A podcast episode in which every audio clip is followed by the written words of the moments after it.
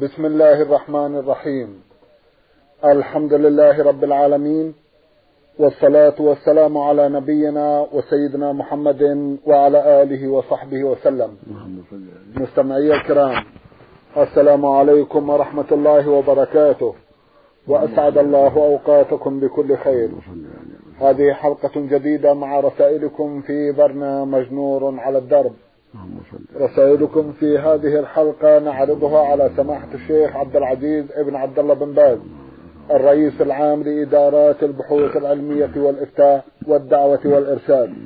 مع مطلع هذه الحلقة نرحب بسماحة الشيخ ونذكر له تفضله بإجابة السادة المستمعين فأهلا وسهلا بالشيخ عبد العزيز. حياكم الله وبارك حياكم الله. أولى رسائل هذه الحلقة رسالة وصلت إلى البرنامج من بغداد وباعثها أحد المستمعين رمز إلى اسمه بالحروف ميم باء هاء يقول في أحد أسئلته إنني رجل كبير في السن ولدي آلام في فقرات الظهر. وبعض الأحيان أؤدي الصلاة وأنا جالس أفيدوني عن حكم ذلك؟ جزاكم الله خيرا. بسم الله الرحمن الرحيم. الحمد لله. وصلى الله وسلم على رسول الله وعلى آله وأصحابه من اهتدى بهدى أما بعد الله سبحانه يقول في كتابه العظيم فاتقوا الله ما استطعتم. فإذا كنت لا تستطيع الصلاة وأنت قائم فلا حرج بسبب مرض الظهر لا حرج عليك. إذا كان في مشقة كبيرة صلي جالسا. يقول النبي صلى الله عليه وسلم لعمران بن حسين لما اشتكى قال له صلى الله عليه وسلم صل قائما. فإن لم تستطع فقاعدا فإن استطاع على جنبه فإن لم تستطع فمستلقيا والله يقول سبحانه لا يكلف الله نفسا إلا وسعها. والحمد لله. نعم. جزاكم الله خيرا. يقول ألاحظ أن الناس عند أداء الصلاة ينقسمون إلى قسمين فيما يعني وضع اليد على الصدر أو الإسبال. أيهما أصح وأيهما فعل الرسول عليه أفضل الصلاة والسلام؟ السنة القبض هذا هو اللي فعله الرسول صلى الله عليه وسلم. وضع اليمين على الشمال على الصدر. هذا هو السنة. يضع كفه اليمنى على كفه اليسرى على صدره في الصلاة. هذا هو السنة. أما الإثبات فهو خلاف السنة. نسأل الله الهداية للجميع. نعم. آمين. جزاكم الله خيرا. من اليمن المستمع صلاح محسن محمد بعث يسأل ويقول هل يشرع للمرأة الأذان وهل تشرع لها الإقامة؟ وضحوا لنا ذلك. جزاكم الله خيرا. الأذان والإقامة خصائص الرجال. أما المرأة فإن تصلي بدون أذان ولا إقامة ولم يرد في الشرع أنها تؤذن ولا تقيم وإنما هذا للرجال فقط. نعم. جزاكم الله خيرا. يقول بعض المصلين يتأخر عن تأدية صلاة المغرب إلى حين أعتقد أن الوقت قد خرج. بما تنصحونني وتنصحون المستمعين حيال صلاة المغرب بالذات؟ جزاكم الله خيرا. صلاة المغرب وقتها معلوم. بينه النبي صلى الله عليه وسلم وهو بين غروب الشمس إلى غروب الشرق وهو الحمرة التي في جهة الغرب. هذا وقت المغرب وهو وقت لا بأس به طويل. ما بين غروب الشمس إلى غروب الشفق الأحمر في جهة الغرب. والأفضل الصلاة في أول الوقت هذا هو الأفضل. كان يصليها في أول الوقت عليه الصلاة والسلام.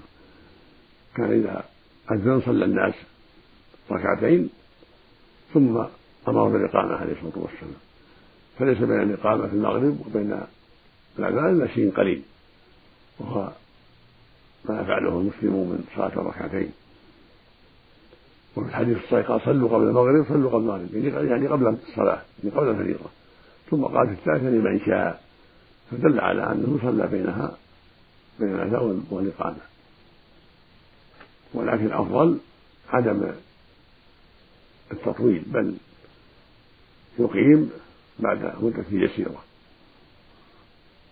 بعد الإمام مدة يسيرة عشر دقائق ثمان دقائق أو ما يشابه ذلك ولو أخر. نصف ساعة أو أكثر قبل غروب الشفق فلا حرج. صلاة صحيحة. كله وقت. لكن الأفضل يعني المساجد والمسلمين في البيوت المريض والنساء الأفضل كلهم كلهم كلهم تمثيل. الاقتداء بالنبي عليه الصلاة والسلام. اللهم صل وسلم عليه. نعم. جزاكم الله خيرا.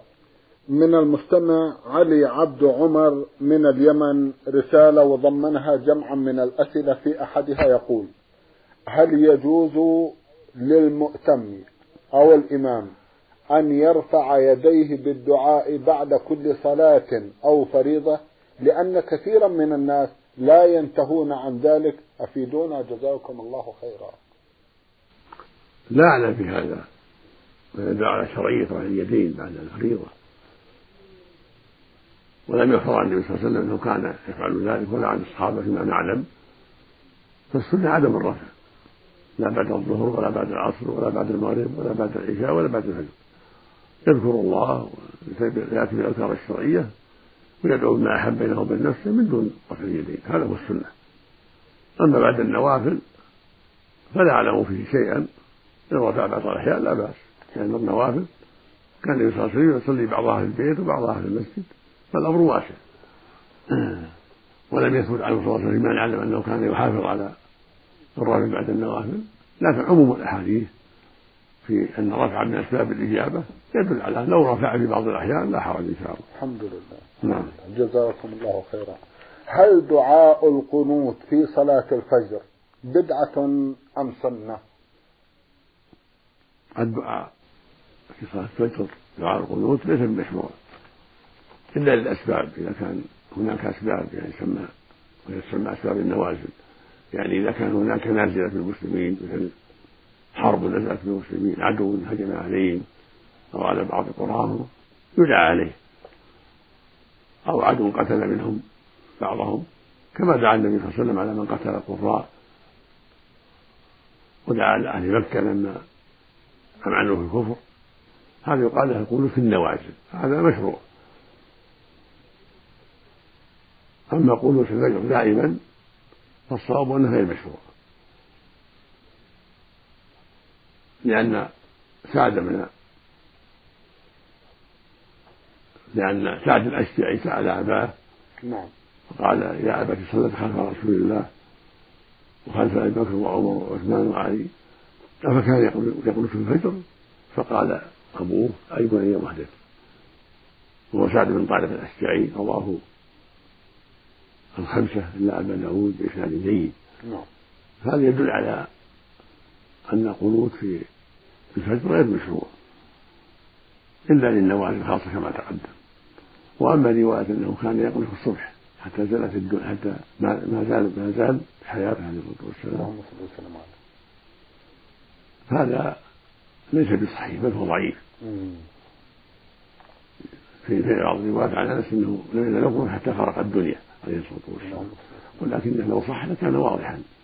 لكنه حديث ضعيف الإسناد. وقال بعضهم لو صح معناه أنه كان يطيل الوقفة بعد الركوع. لأن يعني الوقت الطويل طول القيام يسمى قنوت نعم. وليس معناه القنوت المعروف. بل معناه أنه كان يطيل القيام بعد الركوع عليه الصلاة والسلام.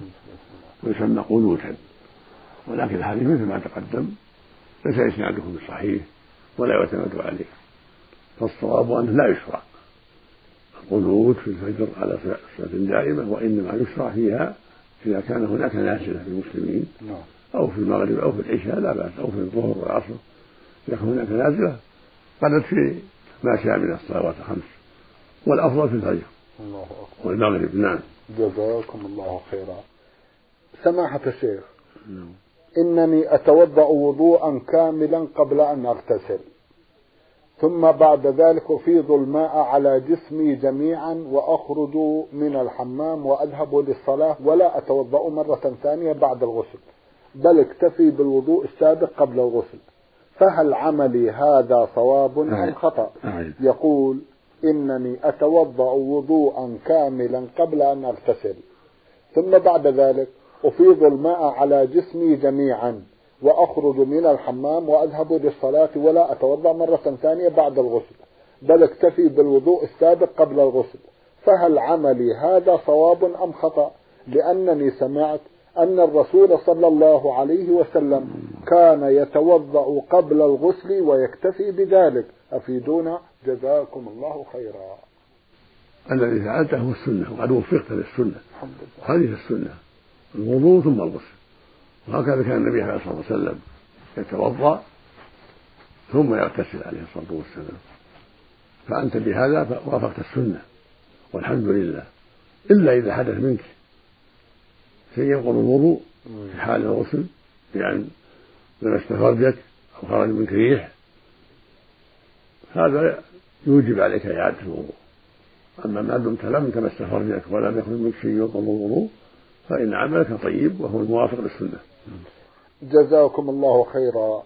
يقول هل يلزم الإنسان أن يستنجي كلما أراد أن يتوضأ؟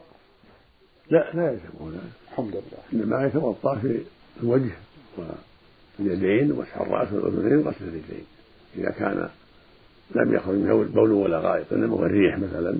نعم. أو مس الفرج أو أكل لحم الإبل أو النوم. هذا ما فيه استنجاء. إنما يتوضأ يسميه بعض الناس التمسح. يعني يغسل يديه كفيه ثلاث مرات ثم يتمضمض ويستنشق ثم يغسل وجهه ثلاثا ثم يغسل يديه ثلاثا مع المنفقين ثم يمسح رأسه مع أذنيه مسحة واحدة ثم يغسل يديه مع الكعبين ثلاثا.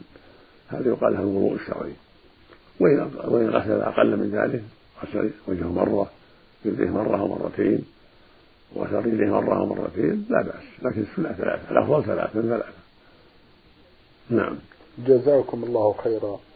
النساء في قريتنا لم يلتزمن بالحجاب الشرعي وأزواجهم وأولياء أمورهم يعلمون أن الحجاب من أوامر الله سبحانه وتعالى ومن أوامر رسوله صلى الله عليه وسلم لكنهم لم يمتثلوا بذلك. نريد من سماحتكم أن تتحدثوا عن الحجاب بالتفصيل لعل الله سبحانه وتعالى أن ينفع به هؤلاء الناس. جزاكم الله خيرا.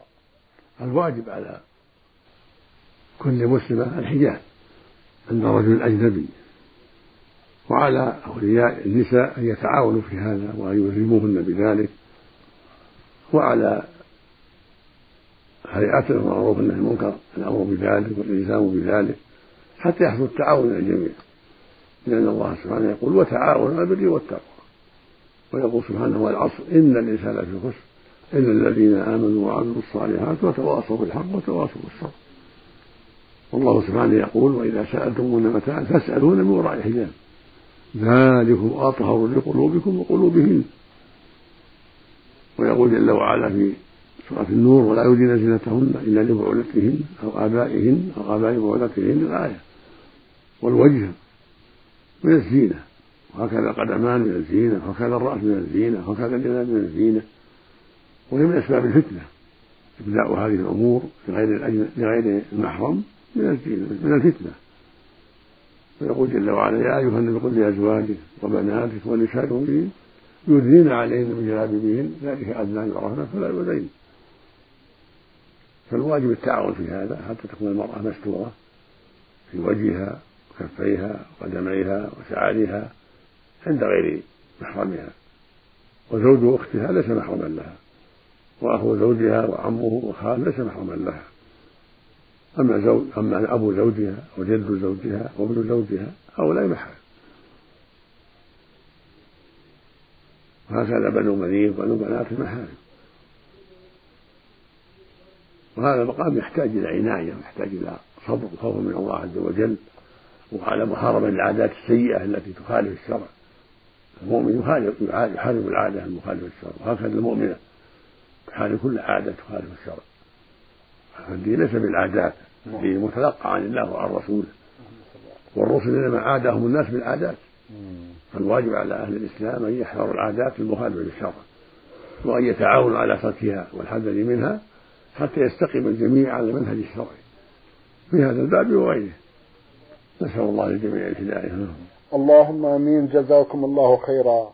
من المستمع أحمد سالم غالب من عدن رسالة وضمنها قضية يقول في مسجدنا جامع كبير إلا أنه مبني على قبر والناس يصلون في هذا المسجد وقد أجريت توسعة لهذا المسجد لكن القبر لا زال داخل المسجد.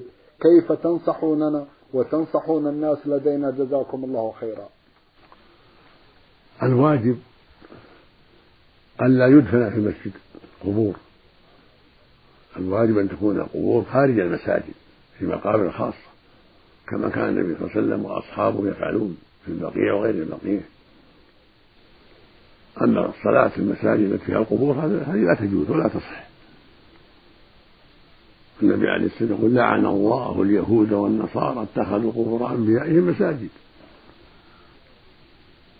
ويقول صلى الله عليه وسلم ألا وإن من كان قبلكم كانوا يتخذون قبور أنبيائهم وصالحهم مساجد. ألا فلا تتخذوا مساجد فإني أنهاكم عن ذلك. الرسول نهى أن تتخذ مساجد. واتخاذ المساجد بالصلاة فيها والاعتكاف فيها. فلا يجوز هذا العمل. هذا العمل يجب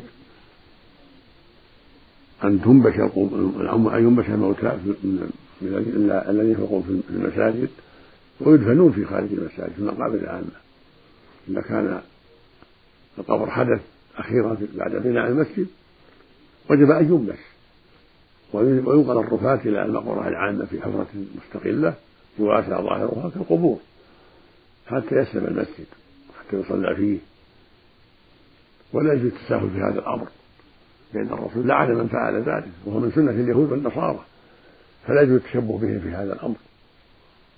والصلاة باطلة.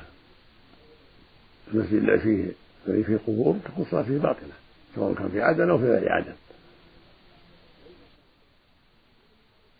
وإذا كان المسجد هو الأخير هو اللي بني على القبور وجب هدمه وألا يبقى لأنه أسس على الباطل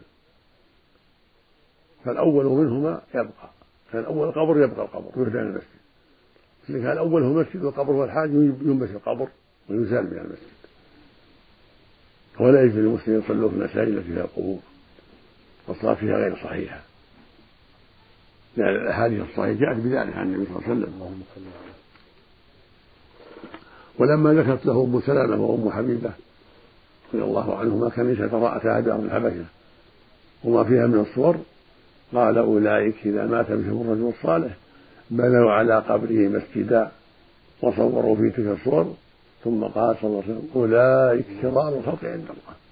سماه شرار الخلق بسبب عملهم السيء والبناء على القبور اتخاذ المساجد عليها وتصوير الصور عليها.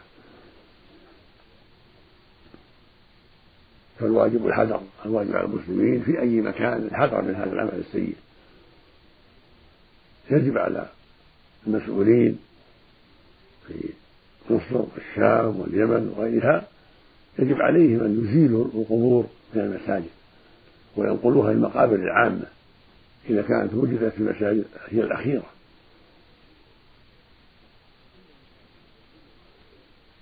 أما إن كانت المساجد بنيت عليها هي الأصل وهي الأساس ولكن بنيت عليها المساجد يجب أن تهتم المسجد يهدم ولا يبقى مسجد على القبور. لأن هذا من سنة اليهود والنصارى فلا يجوز التشبه بهم. ومن وسائل الشرك فإن البناء على القبر المسجد على القبر والرفع في المساجد من أسباب الشرك من أسباب الغلو فيه ودعاء من دون الله والاستغاثة به والنذر له والذبح له. هذا شرك أكبر وأن ينذر له أو يسأل قضاء الحاجة أو شفاء المريض أو النصر على الأعداء أو ينذر له أو يقول الغوث الغوث. أو النصر النصر أو ما أشبه ذلك كل هذا شرك أكبر. وعبادة لغير الله سبحانه وتعالى. فالواجب على أهل الإسلام التواصي بإنزاء بإزالة هذا المنكر. والواجب على أمراء المسلمين إنكار هذا المنكر. والواجب على العلماء أن يوجهوا الناس وأن يعلموا الأمراء والناس حتى يزيلوا هذه المنكرات من المساجد وحتى يبعدوا الناس عن الشرك بالله عز وجل. نسأل الله لجميع الهداية والتوفيق اللهم آمين. جزاكم الله خيرا. يقول هل يجوز صيام رجب كاملا؟ لأن كثيرا من العلماء يقولون بأن من صام شهر رجب غفرت ذنوبه ولو كانت مثل زبد البحر والبعض منهم نهوا عن ذلك وقالوا بأنه شهر من أشهر الله ولا يجوز صومه كاملا. جزاكم الله خيرا. الصواب أنه لا يشرع صومه بل يكره لعدم الدليل عليه. وإنما يكره صوم شعبان. كان النبي يصوم شعبان عليه الصلاة والسلام ورب صامه إلا قليلا. أما رجب فيكره إفراده بالصوم. هذا من عمل الجاهلية وليس هذه دليل صومه. وهذا الحديث الذي ذكروه من أسباب المغفرة لا أصل له بل هو باطل لا صحة له. فالمشروع للمسلمين إفطار رجب وعدم صومه إلا إذا صام ما شرع الله منه مثل يوم الاثنين والخميس مثل أيام البيض هذا طيب. أما أن يصومه كله لا هذا غير مشروع. جزاكم الله خيرا. حدثونا عن الطريقة الصحيحة للعلاج بالقرآن الكريم حتى يكون الإنسان متبعا للمنهج الصحيح وإذا أراد أن يذهب إلى أناس يرى من هم على الطريقة الصحيحة ويتعالج عندهم يقول حدثونا عن الطريقة الصحيحة للعلاج بالقرآن الكريم. حتى نعرف ذلك ونعرف الناس الذين يسيرون على الطريق الصحيح جزاكم الله خيرا. العلاج بالقرآن هو النفس بالقرآن. يقرأ على إنسان مريض في صدره أو يقرأ على يده أو قدمه أو رأسه. بالآيات القرآنية الفاتحة آية الكرسي قل هو الله أحد ومعوذتين أو غيرها من الآيات. يقرأ ينفث عليها على المحل المريض هذه هي القراءة الشرعية ويدعو مع ذلك مع القراءة يدعو بالدعوات الشرعية مثل اللهم أذهب الباس رب الناس واشفي أنت الشافي لا شفاء إلا شفاؤك شفاء لا يغادر سقما هذا كان يدعو به النبي صلى الله عليه وسلم. اللهم صل وسلم. ودعاء عظيم. اللهم رب الناس الباس واشفي أنت الشافي لا شفاء إلا شفاؤك شفاء لا يغادر سقما. يعني لا يترك سقما. ومن دعاء صلى الله عليه وسلم بسم الله العظيم هذا رقاه به جبرائيل. بسم الله يرقيك جبرائيل رقى النبي صلى الله عليه وسلم بهذا. بسم الله يرقيك من كل شيء ومن شر كل كل نفس عظيم حاس الله يكفيك بسم الله يرقيك هذه دعوات طيبة. يكررها ثلاثا. بسم الله يرقيك من كل شيء يؤذيك من شر كل عين حاسد الله يكفيك بسم الله يرقيك اللهم رب الناس. الباس واشفي أنت الشافي. لا شفاء إلا شفاء. شفاء لا يغفر فدعا اللهم اشفيه وعافه ما شاء الله كان. وما لم يشأ لكم ولا حول ولا قوة إلا بالله. ما شاء الله. ولا يشاء الله. ولا حول ولا قوة إلا بالله. وما أشبه ذلك. كله طيب. المهم أن يدعو له بالشفاء ويقرأ ما تيسر من الآيات أو السور ومن أهمها بل أهمها فاتحة الكتاب وآية الكرسي. وقل الله أحد ويعوذ رب هذا قل أعوذ بالناس هذه كلها مما يسبب الله به الشفاء أي من أسباب الشفاء والعافية. وإذا قرأ غيرها من الآيات كله طيب القرآن كله شفاء. نعم. جزاكم الله خيرا. من أحد الإخوة المستمعين رسالة وضمنها جمعا من الأسئلة. في أحد أسئلته يقول حدثوني عن الطريقة الصحيحة للغسل. جزاكم الله خيرا. يقول حدثوني عن الطريقة الصحيحة للغسل. تقدم. نعم. غير مرة الطريقة الصحيحة للغسل أنه يبدأ غسل الجنابة يبدأ بالاستنجاء ثم يتوضأ وضوء الصلاة ثم يفيض الماء على رأسه ثلاث مرات ثم على جنبه الأيمن ثم الأيسر ثم يعمم على بدنه الماء. هذه هو الطريقة اللي فعلها النبي صلى الله عليه وسلم. يبدأ بالوضوء الشرعي والاستنجاء والوضوء الشرعي ثم يفيض الماء على رأسه ثلاث مرات ويعدله بأصابعه وإن كانت امرأة قد جدت رأسها كذلك الماء على رأسها ولو كان, رأسها مشدودا يكفي ثم الماء على شقه الأيمن ثم الأيسر ثم يعمم بقية بدنه بالماء هذا كله طيب وهذا هو الأفضل. ولو غسل على غير ذلك بدأ بأسفله أو لم يتوضأ أجزأه ذلك. لكن كون يبدأ بالوضوء الشرعي بالإستنجاء والوضوء الشرعي ثم يفر على رأسه ثلاث مرات ثم الشق الأيمن ثم الأيسر ثم يعم هذا هو الأفضل. هذا هو السنة هذا هو الكمال. نعم. جزاكم الله خيرا. يقول إذا كان الإنسان لا يحفظ إلا شيئا يسيرا من القرآن كالفاتحة والمعوذات هل يجوز له أن يكون إماما؟ ما يجوز أن يكون إماما ويقرأ بها. لكن إذا تيسر أن أقرأ به يكون أفضل. مثل ما قال القوم واقرأهم في كتاب الله. لكن إذا ما تيسر في جماعته إلا هو الحمد لله. يؤمهم. وإذا وجدوا منه خير منه وأقرأوا منه قدموا. الله المستعان جزاكم الله خيرا. من المستمع سين عين ميم مصري ويعمل في الطائف. يقول لي زوجة إلا أنها لا تطيعني وكثيرا ما تغضبني وتضطرني إلى الحلف بالطلاق لأن لم تفعلي كذا لا أفعلن ما هو كذا وكذا. كيف توجهونني وكيف توجهونها؟ وأمثالها جزاكم الله خيرا. الواجب على الزوجات السمع والطاعة إلى أزواجهن في المعروف. في الأشياء التي ليس فيها محذور شرعا. من خدمة البيت ومن طاعته في حاجته إليها والنوم معها وجماعها ونحو ذلك والتحدث معها والمؤانسة كل هذا طيب. ويجب عليها أن تسمع وتطيع. الحديث الصحيح يقول النبي صلى الله عليه وسلم أيها امرأة ماتت وزوجها غاضب عليها لعنت المات حتى تصبح. واللفظ الآخر كان وسلم سخط عليها حتى يرضى عنها زوجها. فالواجب على المرأة أن تكون طيبة مع زوجها حسنة المعاشرة والله يقول سبحانه ولهن مثل الذي عليهن بالمعروف. ويقول وعاشرهن بالمعروف. وللرجال أن درجة ولهن العلم وللرجال أن درجة فالمقصود أن الواجب معاشرة بالمعروف بينهما جميعا. ولها مثل عليها. بالمعروف العشرة الطيبة على الزوج فهو يعاشرها عشرة طيبة وهي تعاشر عشرة طيبة. وليس لها أن تعصي في المعروف وليس له أيضا أن يؤذيها ويظلمها. بل عليه أن يعاشرها بالمعروف. في جهة الخلق والكلام الطيب.